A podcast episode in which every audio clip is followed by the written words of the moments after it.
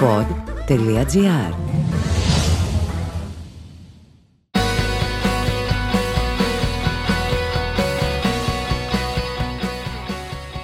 Αν μου έλεγε κάποιος την δεκαετία του 90 ότι το 2023 θα εγκαινιάζαμε στην Κόρινθο το μεγαλύτερο εργοστάσιο φαρμακευτικής κάναβης στην Ευρώπη, θα του έλεγα πολύ κινηματογράφο βλέπεις.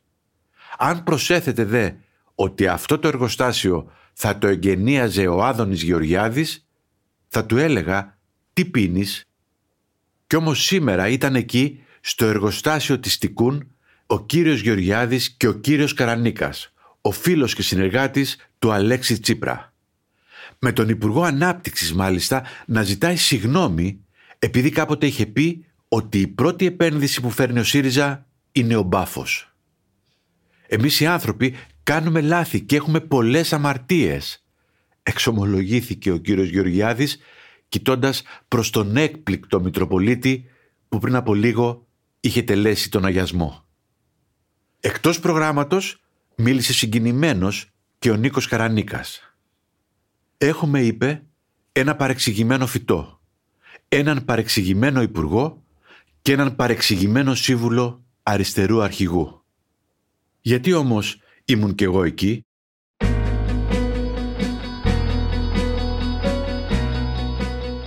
Ο ένας λόγος είναι ότι την δεκαετία του 90 ήμουν ένας από τους δημοσιογράφους που ζητούσαν επίμονα από την πολιτεία να δει την κάναβη με τα μάτια της επιστήμης και όχι των προκαταλήψεων.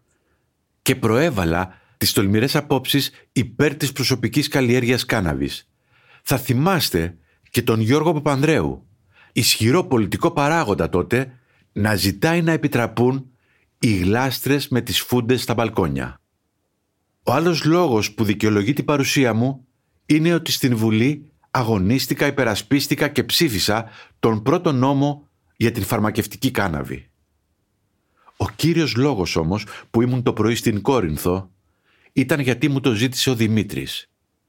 Ο Δημήτρης είναι ένα γόρι 23 χρονών με βαριά νοητική στέρηση με αυτιστικά στοιχεία. Ήταν ο πρωταγωνιστής στην εκπομπή που έκανα πέρυσι τέτοια εποχή με τίτλο «Κάναβη, το κοινό μας μυστικό». Τι μου είχε πει λοιπόν η μητέρα του, η Κατερίνα Μπούσιου, και με την άδειά της σήμερα τα επανέλαβα. Ο γιος της ήταν επικίνδυνα βίαιος απέναντι στους άλλους, αλλά και προς τον εαυτό του. Τα παιδιά αυτά αναπτύσσουν όλη τους την ένταση στα άκρα τους. Είχε σπάσει με την παλάμη του μια διπλή τζαμαρία. Πολλές φορές πέφτανε και οι δύο γονείς του πάνω του για να τον ακινητοποιήσουν προσπαθούσαν να τον ηρεμήσουν με αντιψυχωσικά, αλλά δεν τα κατάφερναν. Ώσπου η Κατερίνα διάβασε ότι στο εξωτερικό κάποιες μητέρες δίνουν στα παιδιά τους σταγόνες κάναβης.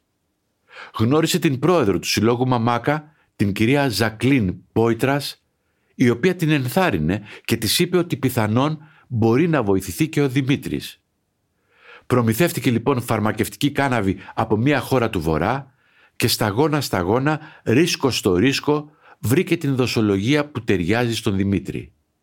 Και ξαφνικά είδε ένα διαφορετικό παιδί.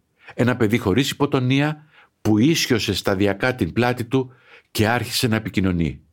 Χωρίς εκρήξεις και βία.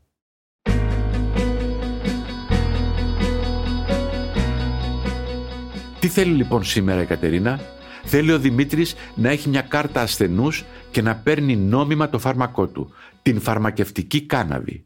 Να συνεχίσει να μπορεί αυτή, ο άντρας της, ο άλλος τους γιος, να πάρουν το Δημήτρη να πάνε μια βόλτα. Σαν τον Δημήτρη υπάρχουν πολλά παιδιά και σε πολλές ασθένειες. Δεν θα υποκαταστήσω τους γιατρούς. Ο Στυλιανός Γκατζόνης, καθηγητής νευρολογίας, η Άννα Εφρεμίδου, καθηγήτρια αγκολογίας, η Δήμητρα Παπαδημητρίου, διευθύντρια νευρολογικής κλινικής, η Χρυσούλα Καραναστάση, αναισθησιολόγος, υπεύθυνη κέντρου πόνου, έδωσαν στους πρωταγωνιστές αρκετά παραδείγματα ανθρώπων που βοηθήθηκαν από την κάναβη. Και τους ευχαριστώ για άλλη μια φορά για την τόλμη τους. Εκείνο που επήγει λοιπόν είναι να κυκλοφορήσουν άμεσα φαρμακευτικά σκευάσματα κάναβης. να βοηθήσουμε τους χιλιάδες ανθρώπους που αναζητούν στην κάναβη ανακούφιση, ίαση και λιγότερο πόνο. Να μην τους αναγκάζουμε να καταφεύγουν στο παράνομο εμπόριο, να τους προσφέρουμε αξιοπρέπεια. Και άμεσα να κάνουμε και το επόμενο βήμα, να αποποινικοποιήσουμε την ψυχαγωγική χρήση της κάναβης. Να κλείσουμε τα σπίτια στα κυκλώματα που σήμερα πλασάρουν κάναβη, αύριο χάπια και μεθαύριο ηρωίνη. Ναι, είμαι της άποψης ότι τα ναρκωτικά έχουν καταστρέψει πολλές ζωές. Αλλά οι ασφαλμένες πολιτικές για τα ναρκωτικά έχουν καταστρέψει πολλές περισσότερες. Καλή τύχη λοιπόν στο πρωτοποριακό εχείρημα και ραντεβού τον Σεπτέμβρη, που από την Κόρινθο θα ξεκινούν τα φορτηγά με την κάναβη για τα φαρμακεία της Ελλάδας αλλά και όλης της Ευρώπης.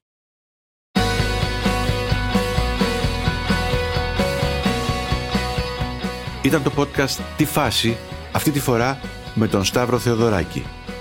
Δημοσιογραφική επιμέλεια Μαριάννα Χιονά. Στους ήχους ο Μάριος Πλασκασοβίτης.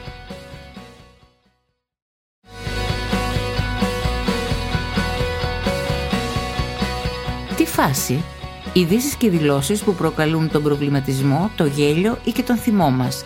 Μια προσωπική ματιά στην επικαιρότητα με την υπογραφή των ανθρώπων του pod.gr.